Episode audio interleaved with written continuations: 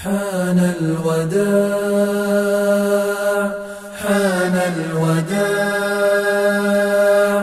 لا بد من haya ni katika moja ya maeneo ya historia katika mji wa makka maanake pale pahala pana misikiti mitatu kuna masjidu raya masjidu saghir jiddan alafu kuna masjidu jin ambayo kuba lake masjidu ljin kuba lake ni uh, mas, uh, ni la rangi ya yani masjidu shajara uko mbele ya masjidu ljini kwa sababu masjidu ljini uko nyuma.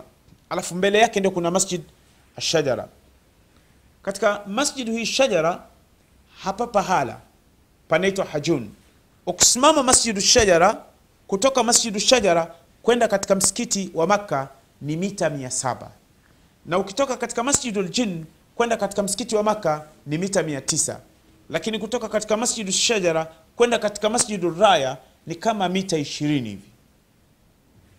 Pale pana misikiti mitatu. Misikiti ya historia. Masjidu Jinni shawahi kueleza historia yake. Hapa masjidu shajara ni pahala ambapo jibril alipokuja akamwambia mtume je nisikuonyeshe alama ya kuthibitisha kwamba ni mtume? Mwenyezi mungu akamwambia nionyeshe. Aka, jibril akamwambia mtume uite ule mti. Ule mti ulikuwa mbali. Fanadaha rasulullahi alih wasallam mtume akauita ayatuha shajara taali mti njoo ukaja. Faktalaat shajaratu bijudhuriha wa uruqiha, kwamba ule mti ukang'oka mizizi yote ukang'oka ukawa unatembea ule mti na unakwenda mbele ya mtume salllahu alaihi wasallam fasaalaha ama yuriduhu mtume saa salam akauuliza ule mti aliyekuwa anayataka. Katika riwaya nyingine ni kwamba mtume aliuliza ule mti man ana? Mimi ni nani mti ulisema anta rasulullah wewe ni mtume wa mwenyezi mungu. Wewe ni mtume wa mwenyezi mungu. Mtume salllahu alehi wasallama akamsema hasbi hasbi hasbi. Baada ya leo hata mti unakubali kwamba mimi ni mtume wa mwenyezi mungu na umetamka sauti ya kibinadamu na walioko wote hapa wamesikia. Hasbi hasbi hasbi. Hii peke yake inanitosha kwamba ni alama ya kuthibitisha kwamba ninayoyasema si yangu ni maneno ya mwenyezi mungu subhanahu wa taala. Sasa hapa ni pahala mahujaji na kuombeeni sana mnapokwenda makka siku ambazo mpo maka jaribuni kufika haya maeneo mwende mkaone. Maeneo mengi mahujaji hawafiki maeneo ya historia. Pale pale kuna masjidu ljinni lakini kuna masjidu raya katika masjidu shajara kushotoni kwako kama mita ishirini hivi kuna kijimsikiti kidogo kipo pembezoni mwa kubri. Kile kijimsikiti kinaitwa raya masjidu raya msikiti bendera. Kwa nini umeitwa msikiti bendera? Mtume katika fathu makka sallallahu alipofika pale gharaza rayatahu alisimika bendera yake ishara kwamba sasa tunaingia katika mji wa maka kuuchukua kama wanavyofanya wanajeshi kulingana na mbinu zao za, ki, za kivita duniani. Kwa hiyo mtume pale alisimika bendera. Na ndio maana alikuja akaulizwa ala tanzilu manzilaka? Kwa nini usifikie kwenu? Nyumba ya baba yako bado ipo. Akawaambia wahaltaraka lana aqilu baita au manzila? Unaona? Sasa mtume sala salama pale kile kijimsikiti kidogo nilifika mwaka jana elfu mbili kumi na mbili katika haji niliwauliza mahujaji wakati nawaeleza historia pale. Nikaambia hivi mnadhani kwa nini serikali ya saudia msikiti huu imeuacha na pale kuna msikiti? Na wakati ni mwendo ambao hata dakika moja haiishi kutoka katika msikiti kuja katika msikiti mwingine. Kuna sababu gani misikiti hii kukaa karibu kiasi hiki? Hili swali nawauliza mahujaji. Na hapo nyuma kuna ni karibu kuna masjidul jinni. Kwa nini misikiti ipo karibu? Nikawambia sababu yake ni kwamba haya ni maeneo ya historia ya kiislamu. Serikali ya saudia maeneo haya imeyalinda imeyaacha. Ili kila kizazi cha kiislamu kitakachokuja wawe wanafahamu historia ya hapa ni nini. Kwa sababu siku zote kama hujui historia yako unaweza ukageuzwa mtumwa. Yaani kuna watu wengine sisi wengine mtu ukimuuliza hebu nitajie babu yako wa saba hamjui babu yake sasa hata nikimjua babu yangu wa saba itanisaidia nini? Ala. Huyu mtu ukimsikia unasema allahuma ghfir lahu warhamhu. Ukimsikia mtu ambaye anasema kumjua babu yake wa saba kuna kuna haja gani unaambia allahuma ighfir lahu kwa sababu usipojua historia utakuwa mtumwa. Kama hujui historia yako hujui historia yako lazima utakuwa mtumwa. Yaani mtu yoyote anaweza kakudanganya na hapa ndipo hata watu wale walipokuja kutufanya ukoloni walipokuja wakoloni kwanza walikuja wakasema uongo sana wakasema uongo wakafanya mambo mengi na ndio wakaweza kututawala. Kwa mfano unakuja kuambiwa mlima kilimanjaro mfano. Mlima kilimanjaro ule ulioko moshi unaambiwa mlima ule ameugundua mzungu. Unajiuliza swali. Kaugundua mzungu wenyeji wa pale wanaoishi pale walikuwa wapi? Au ziwa Victor, ziwa tanganyika? Huko kigoma huko unaambiwa ziwatanganyika ziwa tanganyika kaigundua mzungu au kaigundua livingstone. Mpaka livingstone anakuja pale kigoma akagundua leke tanganyika sawa kafika pale. Waha na wamanyema walikuwa wapi? Kwa ina maana kwamba watu wamejazwa katika vichwa vyao kwamba aliyegundua ziwa tanganyika ni, ni livingstone. Si kweli. Si kweli. Wamanyema na waha wenyeji na wazawa wa pale walikuwa wapi kwa ina maana hawa ndio wa kwanza kuiona na kuijua leki tanganyika kwamba hili linaitwa ziwa tanganyika. Sasa sasa na mwislam vile vile asipojua historia yake ya uislamu anadanganywa.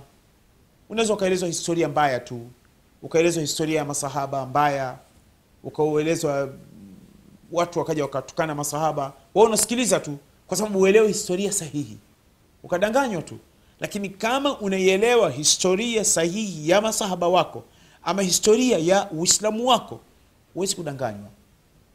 Anaweza akadanganywa tu mtu ambaye wala hajitambui katika dini.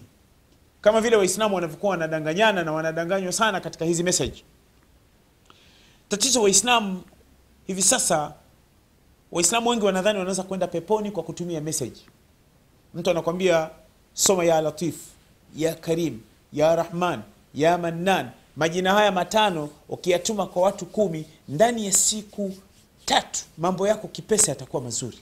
Na ukidharau shauri yako. Naambia huu utapeli? Haiwezekani wewe kazi yako kuwatumia watu meseji tu alafu pesa ije. Huu ni uongo. Lakini kwa nini imefikia hatua waislamu wakadanganywa? Ni kwamba kwanza hawataki kuijua dini yao ukweli ni nini. Kwa hiyo mtu anataka aende peponi tu kwa kutuma meseji anataka aende peponi tu yani, yani kama vile kisahani cha, cha maua uletewe tu uende peponi. Haiwezekani. Lazima ufanye kazi ya ziada. Sasa haya ni maeneo ambayo mi nawasisitiza waislamu wenzangu. Nendeni mkafike hapa pahala. Mwende masjidul jinni pahala ambapo majini walisilimu. Kwa sababu majini kabla ya hapo majini wa anna minna alqasitun. Unaona? Minna salihuna wa minna alqasitun kwamba majini wapo makafiri na wapo ambao sio makafiri. Wapo majini waislamu na wapo majini makafiri. Wapo hivi.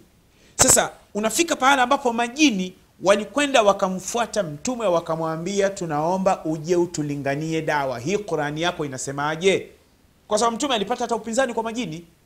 Mtume akawafuata na abdullah ibn masud akamwambia abdullah ibn masud abdullah ibn masud anasema fakhatta li khattan mtume akanipigia mstari akaambia la tabrahanna khatak, usiondoke hapa.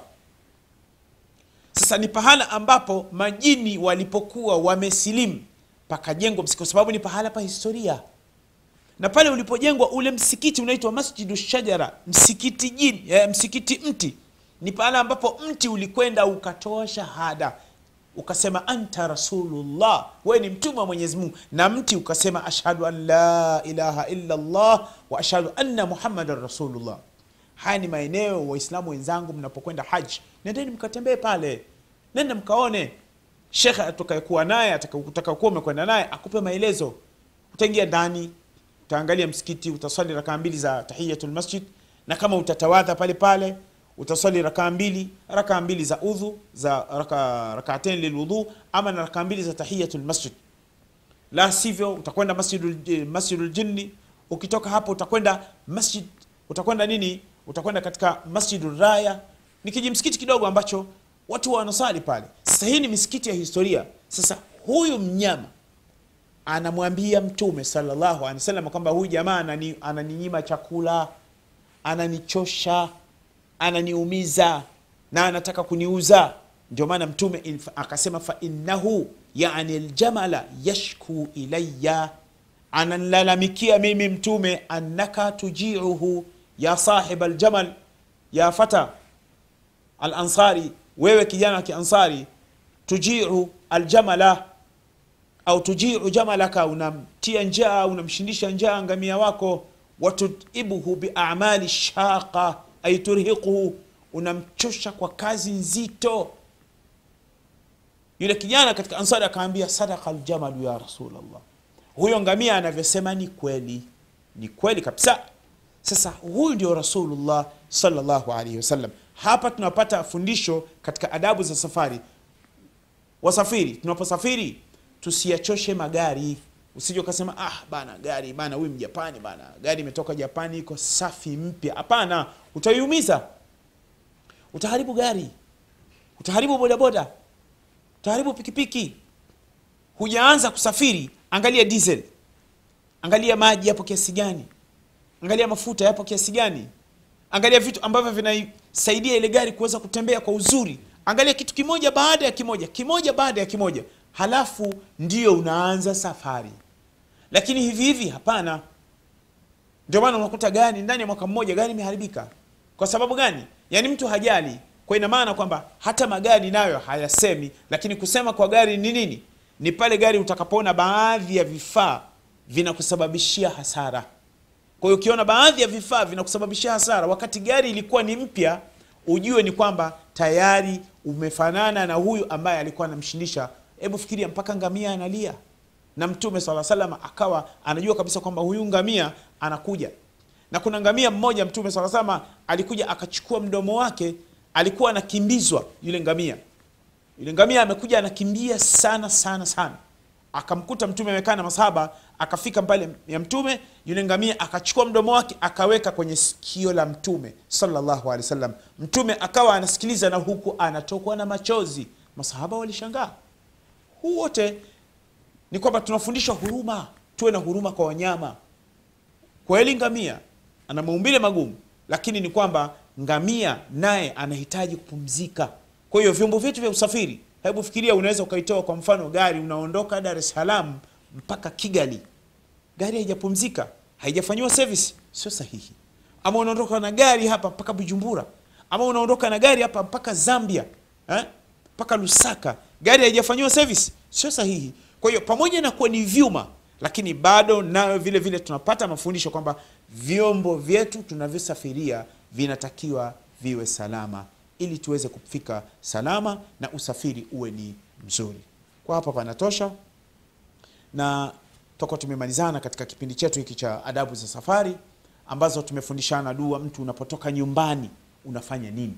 Tumefundishana kwamba unapotoka nyumbani wakati wa safari unasema bismillahi tawakkaltu ala llahi umu salama anha anasema kana nabiyu salllahu alaihi wasalama idha kharaja min baiti rafaa tarfahu ila lsama mtume alipokuwa akitoka nyumbani kwangu ambayo inakuwa ni siku ya zamu yake alikuwa ananyanyua macho juu.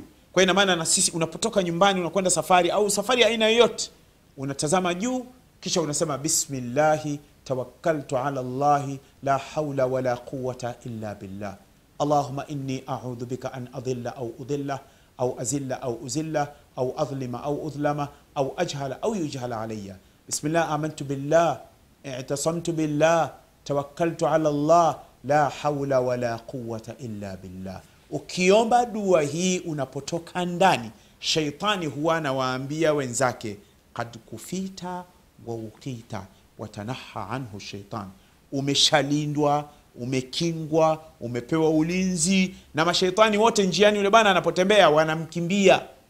Wanamkimbia. Ima ni shetani wanadamu ama shetani mashetani wenyewe. Na mwenyezi mungu anamlinda na mambo mengi. Kwa sababu gani? Ametoka chini ya ulinzi wa mwenyezi mungu. Na unapopanda mnyama au chombo unapiga takbir allahu akbar allahu akbar allahu akbar kisha unasema subhana alladhi sakhara lana hadha wama kunna lahu muqrinin wa inna ila rabbina lamunqalibun اللهم إنا نسألك في سفرنا هذا البر والتقوى ومن العمل ما ترضى اللهم هون علينا سفرنا هذا وطي عنا بعده naudhu bika min wathai safar wa kaabati lmandhar wa sui lmunqalab fi lahli walmali walwalad hii ndio dua umeshakuwa kwenye chomo na unapokuwa unamwaga mtu kwamba bwana mimi naondoka. Huyo anayekuaga anasema astaudiaka astaudiukum llah alladhi la tadhiu wadaiu hivi ndivyo alivyosafiri mtume sallallahu chombo kikipanda mlima unasema allahu akbar allahu akbar allahu akbar. Kikishuka unasema subhanallah subhanallah. Hivi ndivyo alivyotufundisha mtume sallallahu alaihi wasallama katika kusafiri. Mpaka tutakapokutana tena katika kipindi kingine kwa uwezo wake mwenyezi mungu subhanahu wa na huu ndio mwisho wa kipindi cha adabu safar سبحانك اللهم وبحمدك أشهد أن لا إله إلا أنت أستغفرك وأتوب حان الوداع حان الوداع لا بد من رفع الشراع كل الأيادي في ارتفاع.